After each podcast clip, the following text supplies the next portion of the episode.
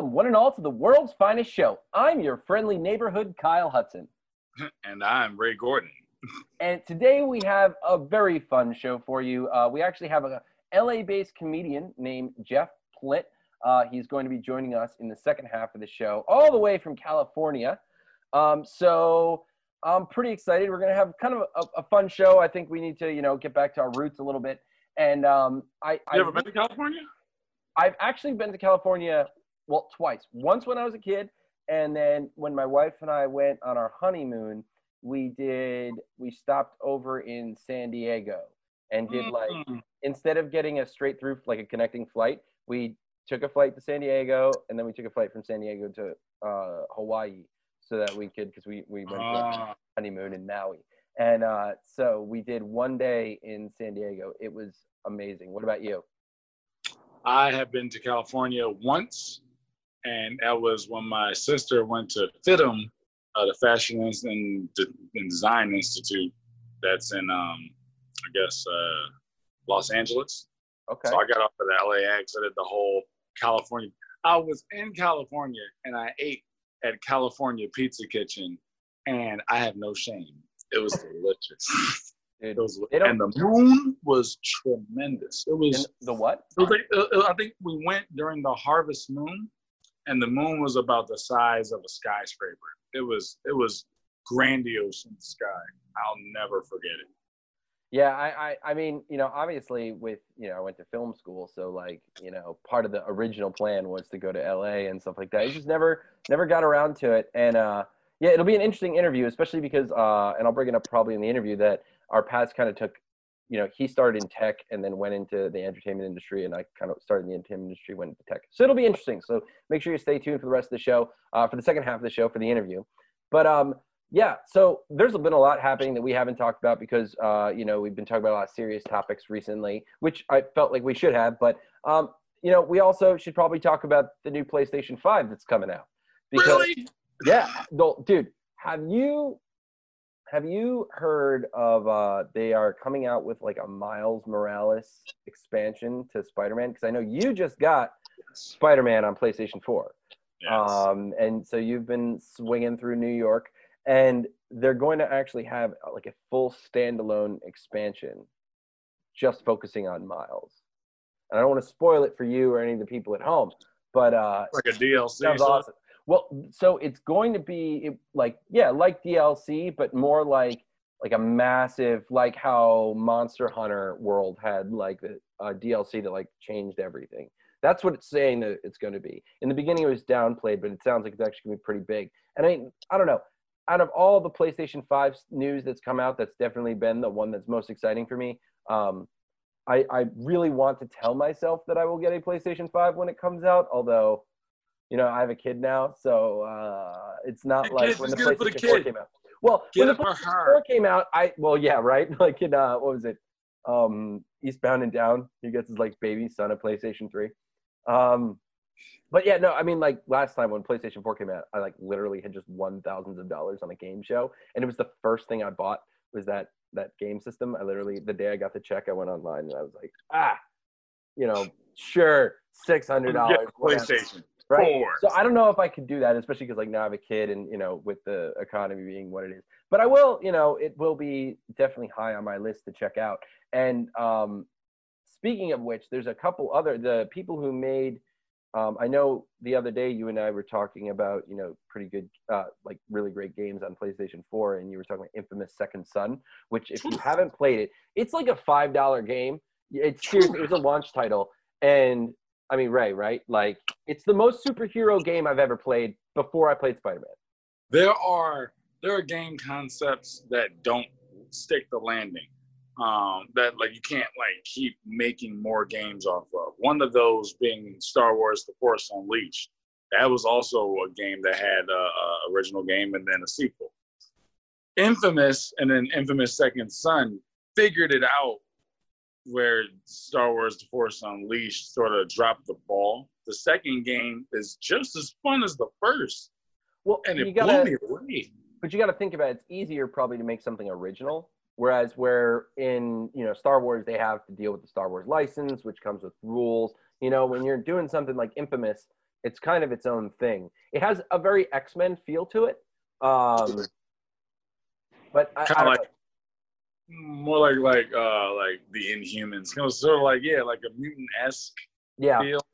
Well, the reason why I thought Second Son was so great is because you like absorb different powers from different people. So like you had like three or four, or I think it was actually five by the end of the game power sets that you can do different things, different elements, like run through neon and stuff like that. And I don't know. As someone, see, I didn't have a PlayStation 3. I went from PlayStation 2 to PlayStation 4. So Infamous Second Son blew my mind. I was like, wait, I don't have to save? right? You just walk around, pause. I pause. I, I miss pausing. I feel like we could do a whole show on pausing and Yeah. how it's no longer something that happens. Yeah. So, um, so one of the games that I uh, have been playing a lot recently has been Heroes of the Storm. I played it a lot like a year ago. Uh, I looked it up and actually, like right before my baby was born, I was playing it a bunch, and then for some reason I stopped. Um, but I've gotten back into it because my friends have gotten back into it, and you know, I, I've had to say a couple times, you know, I'm playing, and my wife's like, "Can you, you know, take out the garbage or something like that?" I'm like, "I can't pause." You know what I mean? Like I'm online and I'm playing with other people and I can't pause. And my wife, thankfully, is a gamer. So she understands. Do you know what I mean? Like my wife understands that, you know, some games you can pause, some games you can't, right? But I can just um, like 10 years ago, like you said, everything, you know, you could just stop it and continue on later. And it's just kind of a something we just have lost in gaming as like a just a standard right? But it makes sense with a game like Heroes of the Storm or Destiny or any of these online games because other people are playing too. Um, Right. I do remember, I can't remember what game it was. Where like there's a game a couple years ago where like you had a certain amount of timeouts, and I thought that was a clever way of getting around it, right? Like you couldn't straight up pause the game, but you could call a three minute timeout, Hmm. which would allow you to Do what you gotta do. effectively pause the game. Yeah, do what you gotta do. So I, I, I can't remember what game that was. If uh, someone does know, put it in the comments and we'll uh, we'll figure that out. Um, Because you mentioned, it's funny that you mentioned that. I don't know we're on Infamous Second Son, which does pause, by the way. Huh, it's great. Uh, I said uh, I am more gravitating towards games that have that function, whereas as opposed to even though I love Destiny 2, and I do, and I'll play it, and I just have to remember to allot my time. Even when I play Call of Duty Zombies, uh, it's it's an online sort of thing. We want to play with people, and there is no pausing. Once the round starts, you just sort of have to survive. So I don't know. I guess hmm, I guess it's it's from my era that I am appreciative of a lapse in activity. I guess so I can give my brain a break. Well, I mean, I, I can just say as I've gotten older, I've definitely changed the way I view games. I mean, I remember when I would see a game and it'd be like 120 hours of content, and I'd be like, yes, I am down for that. And now I read like, you know, what was the new Dragon Age game? Not Dragon Age, Dragon Quest game that came out, and it said something like that. I was like, 100. I was like, I don't have time for that. You know Who what I mean? has I'm just gonna- hundred hours? well, then a game like Metal Gear Solid, right, where it's like literally, I mean, if you take out the cutscenes, it's probably four or five hours of actual game, right? And like that is totally more my speed. I want something I can beat in a month, right? A Right. 40, 40 hours of gameplay. If I'm for a new game, which I don't really buy new games anymore, but if I was buying a new game for $60 and I got 40 hours of fun out of it, I would feel like I got my money's worth.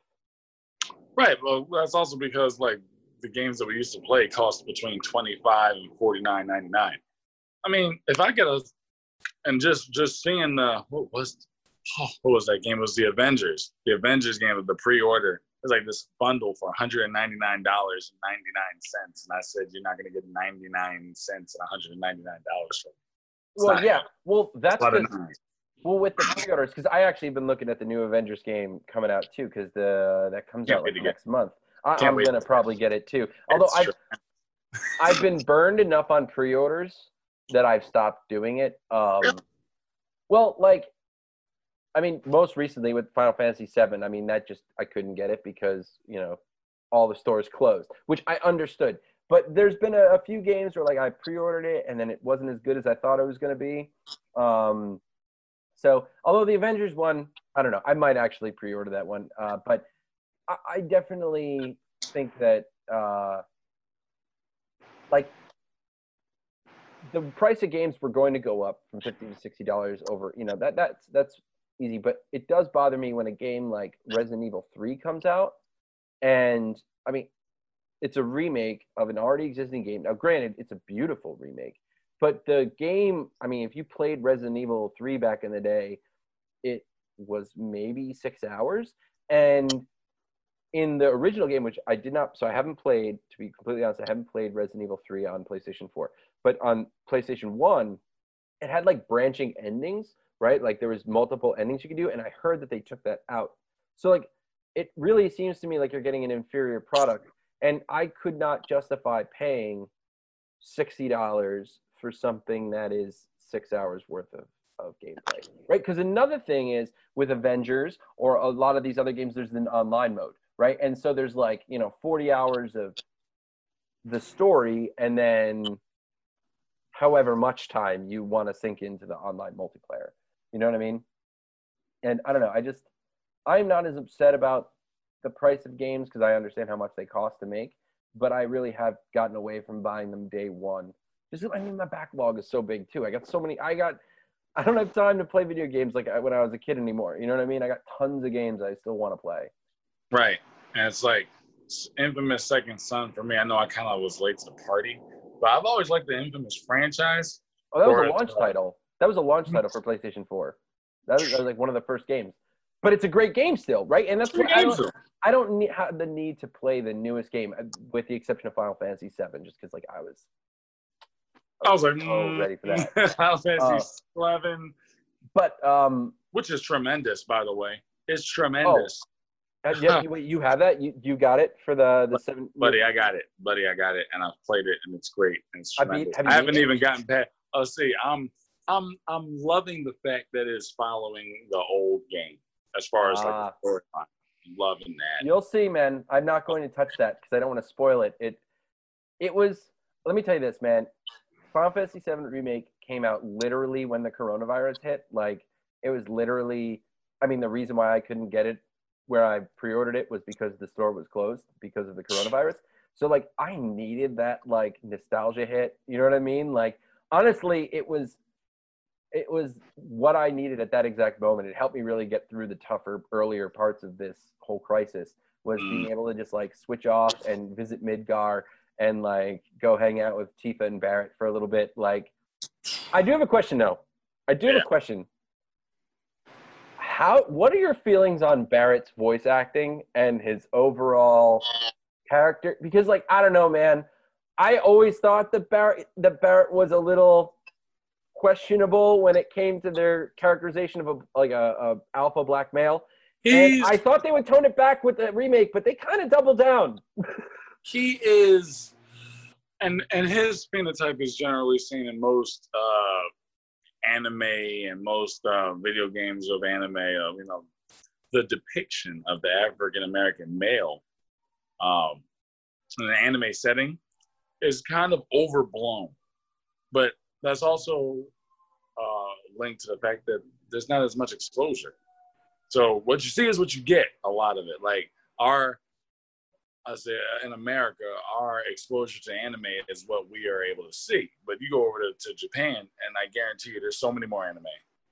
like there's so many more. There's such a different sect that it would blow your mind. But it's like it's all about exposure. So when I see Barret in the Final Fantasy VII remake, I am sympathetic and empathetic to the fact that like, hey, at the time, they only really saw like that that that late 80s, early 90s hit. Yeah, but that was at the time. And now when he's still like, it's a remake. I don't know, man. I'm not going to make the voice. I really don't feel comfortable doing that. But like, like the Me way personally, I, switched like, it over. I switched the to I switch when I get a game and it is from a different era, a different region. I switch over to their voice acting and uh, I get the ah. subtitles because A, I want to give a respect for respect is due. B, I love the fact that even even with the cutscenes, the mouths move different for the American talking and with the with the Japanese uh, language inserted. So it's like they they really pulled out all the stops. So when I started hearing the yeah, I'm the, the I was like, let me switch this. Let me, let me switch this. At least then I can like bypass it and be like, okay, that shit, it is what it is. Yeah, It is what it is. Right, and it was like, oh man, ah, I kind of hoped you would fix that, and I just hope that you know maybe part two they do a little bit better of a job because I don't know, it, it, I did feel it was It's a little remake. insensitive, but it was a little insensitive. You know what I mean? And they could have improved it. It- Um, It wasn't because there's a difference. Like the purists, the purists probably are like, I understand why you did it.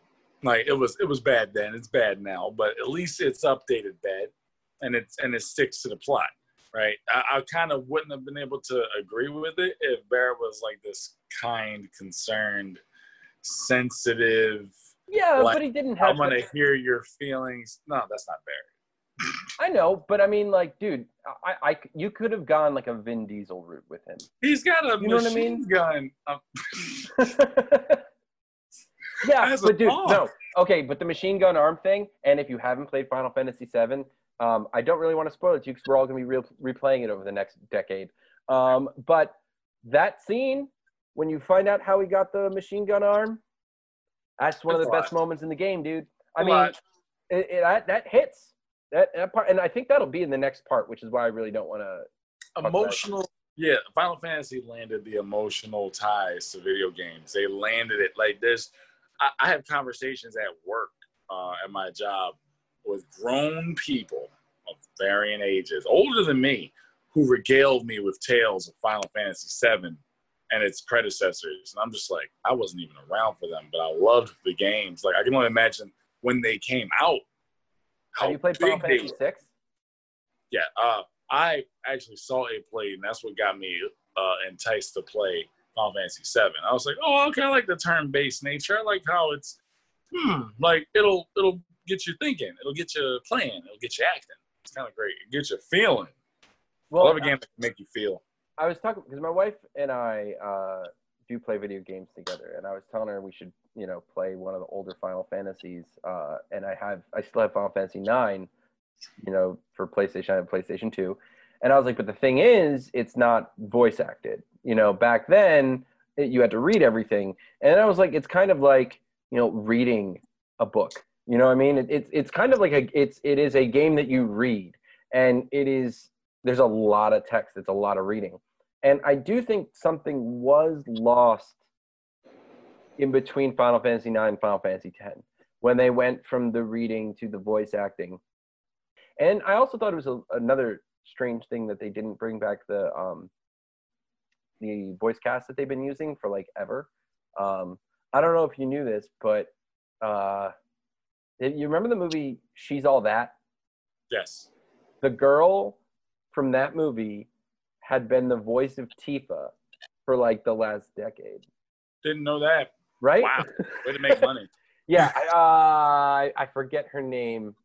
I forget her name, but yeah, she was definitely the voice of Tifa for like ever. Um, but I mean, talking about a backlog, I still haven't even gotten around to playing Last of Us 2. Have you played that? Have you played Last of Us original? I have heard my coworkers talking about this game for months. I when I when it gets to that horror thriller genre, I get kind of hesitant because I don't really. I like to play games where if I'm gonna be scared, it's not gonna be because of some horror. It's gonna be because some type of jump scare come up. Like I'll play Devil May Cry. See, Right. I will say this that Last of Us, and I don't know about the second one, but the first one, everyone should play. Um, it is seriously, it is a, it's a horror game in the vein of uh, Resident Evil. You know, it's it's it's. I actually describe it a lot to people as Resident Evil. Twenty years later, both story wise and technology wise, right? Like you have, it, it is a twenty year later game, and the Mm. story takes place 20 years after something like in Resident Evil happens, right? So it's really interesting in that respect.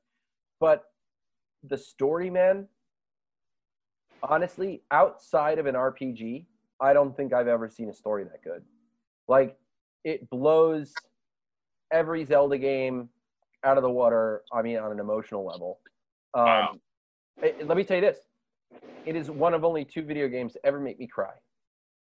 Wow. Final Fantasy VII and Last of Us, and Wow. it is a game that looks at the consequences of your actions in a way that again rpgs do but they do it through like a um you know if you do this then that happens if you do this then that happens Yeah. last of us is a story it's trying to tell you so there isn't it's not a sandbox game like grand theft auto but Mhm. The story is about the consequences of your actions. And it is like literally masterfully told. It's it's like a movie. Um i really the only other games that i put on a narrative narrative level is like detroit become human. Actually spider-man is a, is a very good game narratively. Um do you know dan slott who wrote spider-man? He's the second longest writer on spider-man ever. He wrote a lot of Spider-Man the game. Thank you. Well, that's why it sounds so accurate to the comics and stuff like that. It actually comes from his. Um, there's a uh, a lot of the stories are inspired by. They're it's not a direct sequel, but it, if you read these comics, if you want to play Spider-Man, you want to read the Gauntlet, and it's a series of stories told by both Dan Slott and Mark Waid, and it's essentially in the comics um, Kraven the Hunter wants to hunt Spider Man. And so he figures out a way to get a bunch of villains to essentially attack Spider Man over and over and over again. So it's like one guy right after the other. And they call this, this series of several mini stories. They call it the Gauntlet, and it's considered one of the best Spider-Man stories. And it literally touches on all the big ones. You know, the Rhino, the Vulture, Shocker, uh, Mysterio, all the ones that show up in the game, you could almost read like those comic books as because you know you start like eight years in, so all this stuff already happened years ago. So you can kind of read those comics as background for Spider-Man. Oh wow, didn't know that. I gotta have to do a lot more uh, world study when it comes to Spider. Because Spider-Man, while I love it, um, I really don't have much exposure to it outside of a few sparse random comics and and the, then the movies. Even the games only had a little bit of it. Like that's why I'm playing this this new uh, Spider-Man game. Well, I don't know about new new, but new for me. it, it's kind of getting me re uh, re caught up to the mastery of the web slinging one. You know what I mean? Dude. It's, it's really funny. Spider-Man's my favorite superhero for a reason. I mean, he's relatable. You know what I mean? Like, He told jokes. He told jokes every time. I, like not like Deadpool, but well, but that's it's a, snarky. it's a perfect amount.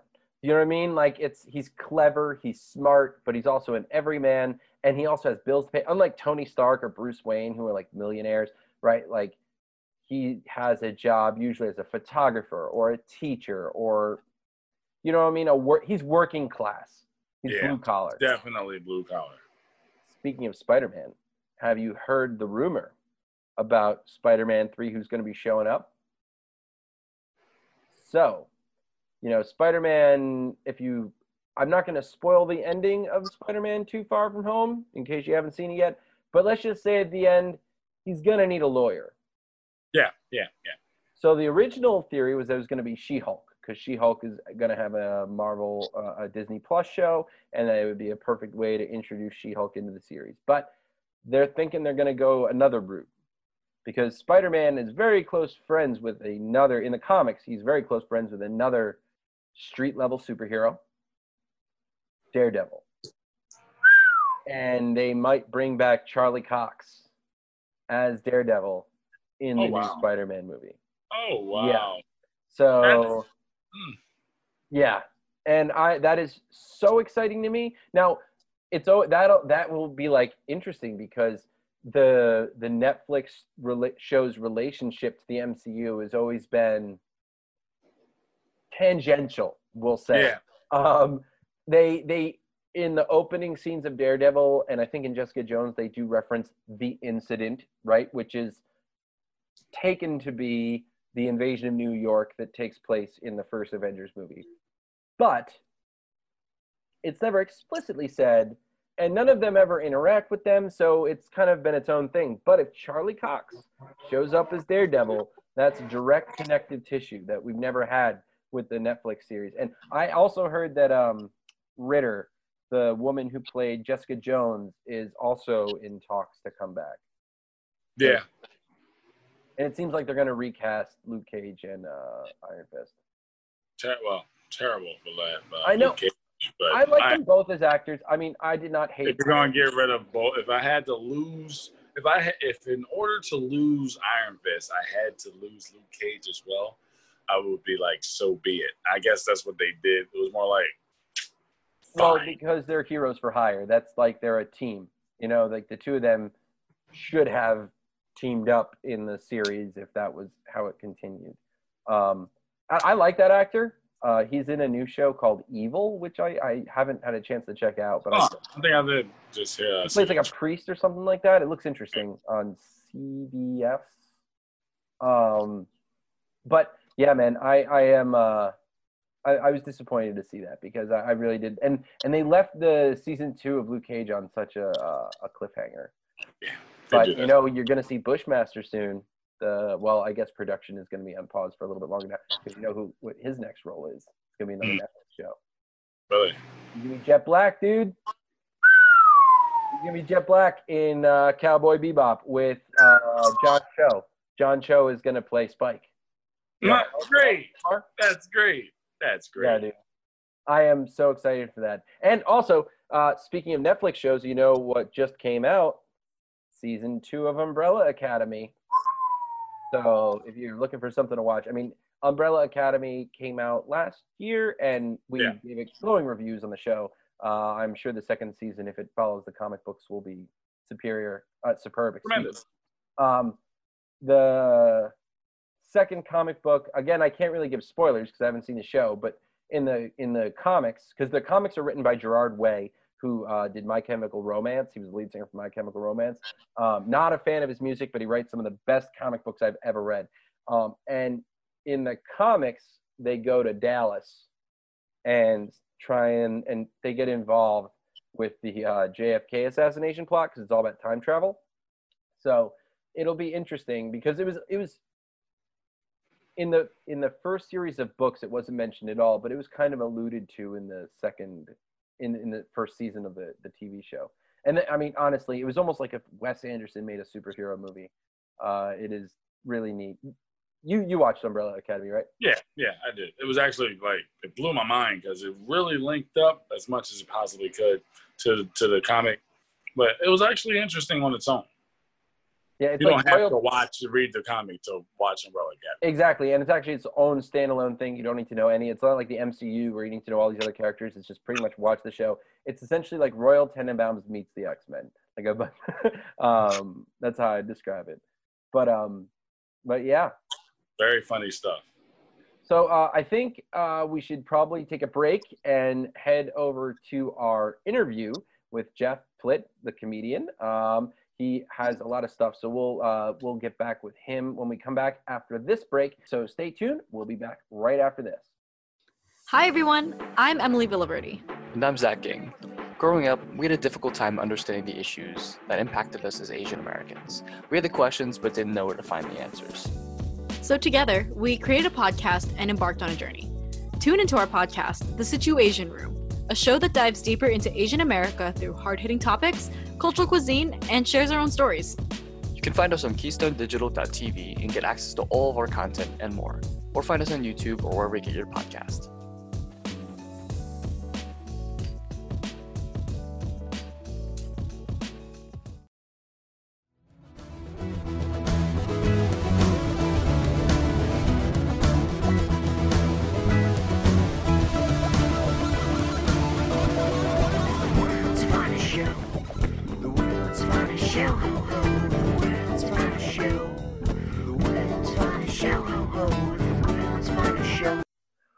Welcome back to the world's finest show. I'm Kyle Hudson. Uh, today, I'm joined all the way from California by a very special guest. Uh, Jeff Plitt is host and writer of What You Need to Know and a former Google engineer turned stand up comedian. How are you, Jeff? Hi, Kyle. I'm uh, glad to be here. How are you? Good. Now I met you on Twitter. Uh, I'll be honest, I it is not the platform I am on the most. So when you invited me, you sent me a, a little email to your uh, what you should know or what you need to know uh, email that had your your little bits, and I thought they were really clever. So I reached out, and, and I'm glad you could join us. So tell us a little bit about your journey because it's really interesting. Sure. Um, well, I'll start at the beginning. So um, I was uh, born and raised in Los Angeles, and my mom is a uh, uh, act, occasional actress. My dad is an MIT trained engineer, and I sort of do both. So growing up, I was uh, coding on computers. I've always done that. I got my degree uh, in computer science at Carnegie Mellon, but I also grew up doing acting in plays and musicals. And then in, in college, while I was studying to be an engineer, I was uh, doing theater and um, started an improv troupe and was getting into comedy. So after that, I went to Chicago. I did Second City and Improv Olympic, um, sketch comedy, stuff like that. Um, I was still doing uh, tech as well. And then it, I just realized I want to focus in stand up comedy, filmmaking, and I got an offer to work at uh, Google. So I moved back here to LA. Uh, the it was Google's LA office, and I was I was working on Picasa web albums, one of their old sort of Google Photos uh, web things, and I started doing stand up comedy, and that has been my path for the last uh, 12 years or so. Um, sort of rising from from the bare bottom of open mics to now being uh, sort of in the, in the middle of a stand-up comedy career. It's not paying my bills, but I am a professional. I do make some money on it every year. Um, mostly going to festivals and stuff like that. But um, along the way, I started to realize, you know what?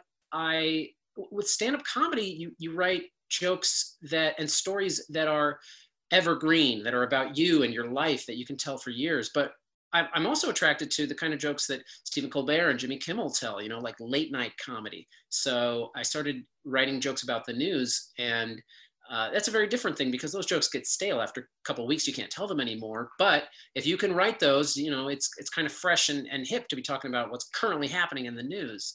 So I started doing that a few years ago on my own, just for Twitter, and I started to realize, you know, this this there there could be a career in this. So I've um, I haven't quite uh, gotten to. One day I want to write for uh, Bill Maher or Stephen Colbert or something like that, and I've I've actually submitted writing packets to both those guys, um, and so I'm I keep going at that. But in the meantime, I run my own show, so it's a YouTube show every week.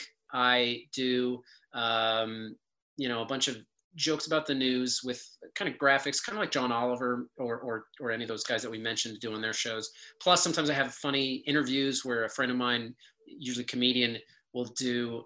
Um, usually, it's a scripted interview where they're kind of playing a character like a, uh, a mask denier. I don't know. I'm, I'm a liberal person, so I think masks are a good thing. So I sort of make fun of mask deniers. Not that I have anything wrong if you don't uh, wrong with uh, you if you don't like wearing masks. But anyway, so uh, that's that's kind of like what I'm up to now, and and uh, I still love to to like use the left side of my brain as well. I've always been a math guy. I love chess, so I, have always um, I think used both of these kind of aspects of my personality and sometimes i put them right together especially with filmmaking like with my show. When i get to play with cameras lights and audio and, and computer editing and, and all of that but also write and perform jokes that's that's when i'm happiest you know? Yeah i want to talk about your show because uh, it does have a very late night monologue kind of feel um, very much like I don't know. I like Conan O'Brien. You know how he, you know, before the show starts, he has like the what's going on, and I, I think you really nail that. And I just wanted to ask you, you know, as a guy who's like me worked in both tech and the entertainment industry, um, where do you think you really like? What are some advantages you have because you live in both worlds? Um, because I definitely see, you know, some of your technical prowess coming through in some of your the, the more technical elements of your show. Oh, thanks. You know, so one thing is when I went to school for engineering and growing up, I was I was kind of academic. I was a nerd. Is I've always been attracted to to puzzles and problem solving. So, I I you know I taught myself to to solve uh, Rubik's cubes. Um, well, I read on how you solve them, but eventually I trained until I was able to do it. And I, I just I love learning how to problem solve. And so yes, that can be a nerdy thing that you do as a physics or chemistry type of person, but you can also apply it to a creative endeavor. I, I'm very deconstructionalist. So it's, I think a lot of comedians, they have to wait for inspiration to hit. They have to wait until one day they're walking along and go, oh, here's a great idea. But you don't have to wait. You can also develop writing techniques and use use technique and sit down and have um, uh, challenges and little games and, and things that you play to to bring you to a joke even that you didn't think that you were going to arrive at when you started so um, you know just at that point alone with the writing process i think i'm i bring a lot of a, a little bit of tech to that. I have feeds full of news. I read hundreds of feeds, just thousands of, um, a couple thousand of news stories every week, just in order to figure out what the setups for my jokes are going to be. Then I take the list that I've collected of maybe a few hundred um, setups and I go, hmm, which of these are going to be good jokes? I finally write maybe 20 or 30 jokes, or I would call them joke attempts because some of them are terrible. I bounce them off friends and I figure out, okay, these are the 15 I'm going to shoot. Finally, I shoot maybe 15 and I keep maybe eight to 10 for the show. So it's, I'm very attracted to any process where you brainstorm and you inflate your possibilities and then you cut and whittle down and and uh, and hone your possibilities so writing is like that sculpture is like you know any any sort of art where you can you can add and take away. I'm, I'm really into those refined sort of art forms. Um, but then of course you know as I am shooting the show, I was a filmmaker, so I learned how to set up, you know, three-point lighting with a key and a fill, and um, I, I uh, if you've seen my show, there's this fun like sort of purple light in the back that gives my my it's just my living room, and I I just live in a typical apartment, but I've found a way to make it kind of look a little nicer than usual. Um, and that actually yeah, makes me think of something because one of the things that really struck me when I was doing research on you is like you're very entrepreneurial. You're and and one of the things I always tell people is like you have to kind of create chances for yourself and I was wondering how you kind of create those chances for yourself. Like, what are the things you do? Like you, you said you just set this up in your living room, but you add this one little light and it adds a little accent. And people sometimes get constricted by their own thinking. So what do you, what do you do to find those little points of inspiration that allow you to then take action and then create the next thing? You said it very well, Kyle. I think you have to create your own opportunities. If you wait for opportunities to drop in your lap, you might have two or three in your lifetime. Sure, they that does happen. Um, but if you're, um, uh, you know, waiting for that, you, you could be waiting forever. So I think it's within anyone's ability to create a YouTube show, whatever your niche is. And I, when the pandemic hit, I asked myself the same thing. I'll bet you did, uh, Kyle, and your audience, any of your listeners, is like maybe you're lucky and you can work from home and um, you know nothing's really changed. But for most of us life has changed dramatically in this pandemic. And so i couldn't do stand-up comedy um, and many things in my life sort of changed and I, I, for two months i was slightly depressed didn't know what to do and then I, it sort of hit me because i'd been doing filmmaking i'd been doing stand-up comedy. I went oh you know what i should do? I should do some kind of show where i am just every week put, putting out a little episode where i can put together some jokes, and um, and I think I, I think the idea really came through because I, I'd already been preparing to be a writer for late night, so I had the the jokes figured out, and I'd already been a filmmaker, so I was really just putting it together. I never really put myself on camera very much. There's almost no footage of me on the web, um, besides a few stand-up clips and and one or two, uh, you know, brief TV appearances where I did like a line or two um, out there. So this is the first time, because I've been mostly being behind the camera. So this is the first time where I kind of put all those things together. But I do believe you have to create your own opportunities, whatever it is. If you want to be a, a book author, you want to be a writer, you want to be a musician uh, in the arts, or if you want to be a fitness person or a business person, being entrepreneurial is the best advice I can I can give to uh, have the outcome of your life be in your control so you're not waiting for other people you know you, you can also if you are really good at what you do you can rise through the ranks of a company as an employee and that's absolutely totally works too. But if you want to maximize your chances to be fully in control of your life and choose exactly what you want to do, I think entrepreneur, entrepreneurialism is exciting. I've also had a lot of my own failures. I've had businesses that I started that failed. And so you have to be willing to deal with that too. Yeah, but we don't talk about those. um, you know, one of the things I always tell people, like working in the entertainment industry, is we are very lucky to be doing, um, is the entertainment industry is like literally at its core lying to people. And I think that sometimes like you just described how much work you put into a show that is probably seven or ten minutes long. And we it's totally deceptive how easy if you're doing it right it can be to people. And i think you really explained it well. Um, this isn't something you have to put in a lot of work right? And so what would you say you do like is your creative process? And how do you keep yourself on track so you can put out an episode every week? Because as a guy who puts out a show every week it can it's like some weeks you're like yeah let's do it but other weeks you're like all right so how, how do you stay on on the ball and keep yourself going Well, I have two things jump to my mind. First, about procrastination. Um, I've procrastinated sometimes. One thing that I find that helps is giving yourself permission to not do anything on your to-do list except stare at it. If I don't want to actually do start a project, or let's just say I, I there's something on my to-do list and I'm just too lazy to do it. Instead, I will say for 10 minutes I'm just going to think about it. I'm just going to look at it and think about it and make maybe take some notes on it, but I'm not going to do it. I'm just going to think about it, and that tends to wake up my ability the next time to actually get take a chunk out of it and, and do some of it.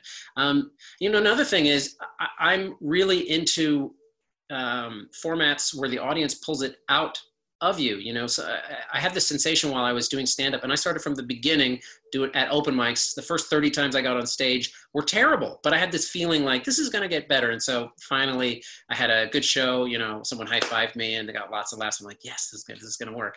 Um, and it got better from there. But uh, so lately, I think over the last few years, um, where most of the time I feel like I, I do uh, decently well now that I've been doing it for 10 years, uh, you, you have this sensation that the audience is pulling it out of you and the audience is telling you what to do. And so, on the other hand, uh, my show is still in its beginning stages in terms of building an audience. You know, on TikTok, I have a few million views with the, the clips from the show, but on YouTube, I have like some of the, the videos have just a few hundred views. So talk about tiktok because i'll be honest as a guy my friend like forced me to download it just the other day and i'm just messing around with it and my other co-host ray he doesn't really mess with tiktok either so like as someone who's creating content for tiktok how is that i mean you're getting a lot of response so how is that different from the other ways that you've been putting out stuff Well, I think TikTok's great for for a few key reasons. First of all, it's closest to Instagram. It's it's it's somewhat similar to Instagram, I, I would say, if you think about what it does. If if if if Instagram was not about photos but about videos. Um, you know, YouTube came from the web uh, at first, and it was like a desktop. It's like landscape oriented. So adapting YouTube to an app kind of worked. But when I use YouTube, I don't know. I can't easily find things to watch, and it doesn't just. It's not effortless. But TikTok is like, what if YouTube was um, the the UI of Instagram and as easy to use as just just flicking a you know flicking a thumb and oh, see my cat. um, so TikTok, couple things that are interesting about it. Um, it's one minute max, and the you're not looking at thumbnails and choosing what to play. You're uh, you're just on a stream, and and so things su- surprise you. Another thing though is it's a bit of a meritocracy. What they do is they give every video, I think, a few hundred views for free just to test it out and measure how how much audiences, strangers like it, and then they reward you with either going viral or not. So I- think that's very interesting. A lot of other apps haven't didn't, don't really figure that out. Um, and so if, if my cat gets pretty annoying, just let me know. no no no it's fine Okay, all right. I, I, Anyway. I, I, uh, I want to ask. I ask this of whenever I have a, a creative on because you know I feel like someone when you create things you have to draw from personal life experience, right? And you know if you're a filmmaker, every movie you make can't be about making movies, right? So what would you say is a job that isn't directly connected to what you do now, but you still found incredibly valuable in what you do now? Do you know what I mean? Like it didn't, it wasn't a direct stepping stone, but you find it either a source of inspiration or maybe you met people there that you still see. Um, I don't know. I just feel like a lot of people have one of those jobs in the back, like, you know, they were a, a delivery driver or, you know, Yeah. what's that for you? I think I, I do connect with that, with what you just said, because often when I'm before I was able to find short films to direct, you know, I, I'm not like a huge Hollywood director. I haven't done a ton of feature films, but I've done a lot of shorts and sketches. Um, and anyway, along the road to getting to the point where people are like, "Hey, Jeff, do you want to direct this?" Before that, I was just a, a DP, a director of photography, cinematographer. So it wasn't something that I really want to do. I really don't want to be a camera guy. But I realized, you know what? This is the legwork that will make my dream work. I think I'm stealing that phrase. I think I heard that somewhere. But this is the part that I have to do in order to do the part that I want to do. And it's okay to, you know, likewise, I edit my my YouTube show that that that um, that you mentioned, and I don't want to be an editor. Um, it's only fun for me to do it from from my show. And so there's those things that you don't like to do, but if you can get yourself so that you don't mind doing them and it enables you to do your dream or at least to, to do the, the things that you want to do without having to pay someone else to do them or wait for someone else to do it that can keep things in your control and and you know so I think it's important to to humble yourself and realize uh, maybe I have to learn Photoshop or maybe I have to be willing to go and and do this or that in order to to do the thing I want to do. Oh, learning those skills. I mean, you know, basic Adobe Suite or even like you said, three point lighting can just save you so much money. So, you know, I always tell people invest in yourself whenever you can because that will pay way more dividends than any kind of money in the stock market or anything like that. Um, so, you know, we're, we're kind of coming to the end. Uh, do you have any, I mean, aside from uh, your show, What You Need to Know, do you have any fun projects on the horizon that, uh, that are, that we should know about? Well, I, I did, but the, a lot of them were put on pause with the pandemic, and so you know, I'm I have a couple vaguely I have a couple of feature films I I'm trying to low budget feature films that I'm trying to get made, but it's too early to talk about them. But uh, I I'll just plug my show. Um, if anyone out there is looking for a way to catch up on the news um, and uh, laugh a little bit, and uh, I you know I think you'd enjoy my show. It's uh, what you need to know. Um, easiest way to find it is just to Google um, my name or, or, search YouTube for my name. That's that's it's easier than the title. What you need to know because that's kind of a title that gets you to a lot of videos. Um, so my name is Geoffrey with a G, G E O F F R E Y, and last name P L I T T. You can find me on Twitter, Geoffrey Plitt, uh, Instagram, Jeff underscore Plitt. And most of the jokes um, that I do on my show, I also tweet out with uh, with kind of photos to illustrate the joke, and then those become Instagram posts. It's kind of a multi-platform uh, strategy. But no, uh, it's very uh, you. You're. An, I'm saying you're doing well, man. You're everywhere. Thanks. And then I have the c- companion um, newsletter. What, what I do is in my newsletter, I don't share my own content. I share um, premium content. I share uh, Comedy Central stand up um, sketches from Key and Peele or Saturday Night Live, um, tweets by professional famous comedians and stuff. And so the newsletter is kind of fun because it's it's a little easier to promote the newsletter than to promote my show. I mean, I'm proud of my show, but how does some stranger even know, you know, how good my show is or whatever? So what I often do is I will tweet out my newsletter and people will connect with that, and then I will mention to them, hey, also check out my show. You know, in the bottom of the newsletter, there's a small little link to my show, but the newsletter is mostly the coolest stand up and sketches and jokes and stuff that I and memes that I found that week. So those are my two projects right now. The newsletter um, for promoting other people's things is how I give back to the community is curating this newsletter, and then my show. Well, and I will say the newsletter is a blast. I get it, and it is great because so many of the things I get in my email inbox are like super depressing. So it's nice to have something that's like super positive and always makes me laugh. So Thank you so much, Jeff. I really appreciate you coming and taking the time to speak with us and keep up the good work. And if you have any of those super secret projects coming out, uh, let me know and we'll bring you back on. Awesome. This is a pleasure, Kyle. I can't wait to come back. All right. I want to again thank Jeff for taking the time to call us all the way from California. Um, Ray, so what you got going on this weekend? You got any uh, any fun stuff? Any recommendations maybe for the people? My recommendations so far, I had just recently watched The Old Guard on Netflix. A tremendous movie. It made me feel a lot of emotions, a lot of emotions. And the story concept was pretty excellent too. Uh, it had a slow beginning, but it it once it turned, there was no turning back. That's Old the one Guard. about the immortals, right? It's about immortals. Right. Oh, uh, the originals. The originals on. There's also on Netflix. Netflix is just raking in it's it's a story about the original vampires and how at the very beginning they have returned to Louisiana, uh, New Orleans or New Orleans, so they call it, and it's just a vampire versus werewolf versus witches sort of war that happens, but it's all but it's all happening on the undercurrent and New Orleans. It's a pretty interesting tale, like the original vampires. And then there's other vampires, but the original ones have lived for so long. Didn't True Blood take place in Louisiana? Louisiana is where a lot of like magical what's it's happening. Swamp Thing Oh, took place in Louisiana too. How Well, about I, you? Anything? I was gonna say, you know, I mentioned it earlier, the Umbrella Academy. Um, but also, and this is not my normal thing, but uh, it is a very unique, different kind of uh, true crime show. If you have HBO Max or HBO, uh, there's a show called uh, I'll Be Gone in the Dark, and it's a true crime about the um, about uh, like a serial killer from like the 70s who was actually um, was his identity he, he was hidden. No one had found him. No one had caught him for like 30 40 years. And then uh, independent crime investigator like blogger actually figured out his identity and and helped catch him. Uh, but she unfortunately died while she was writing the book.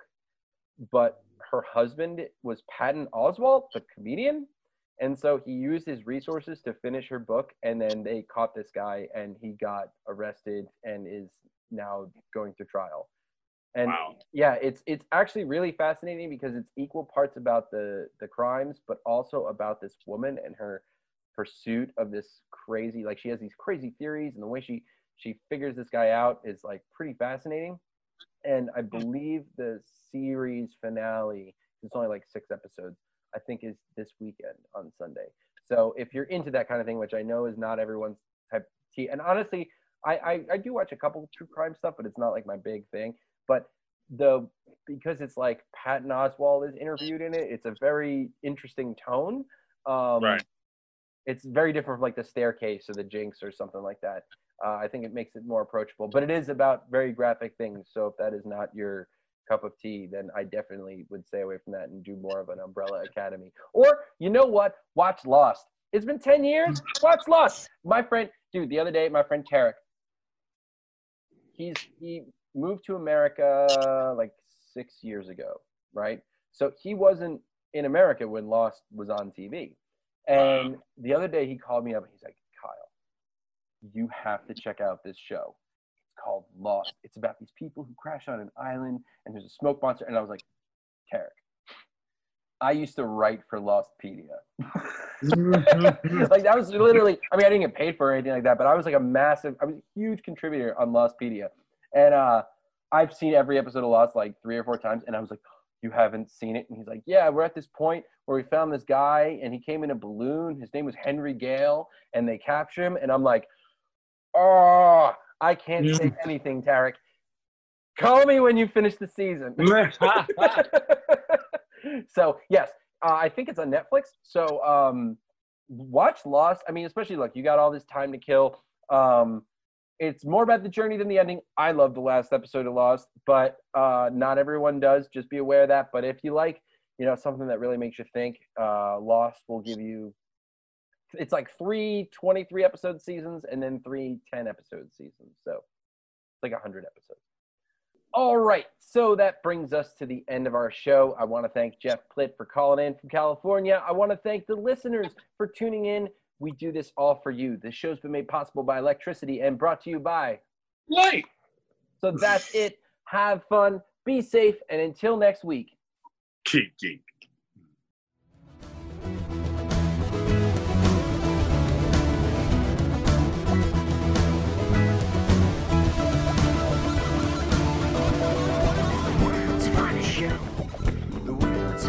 kill the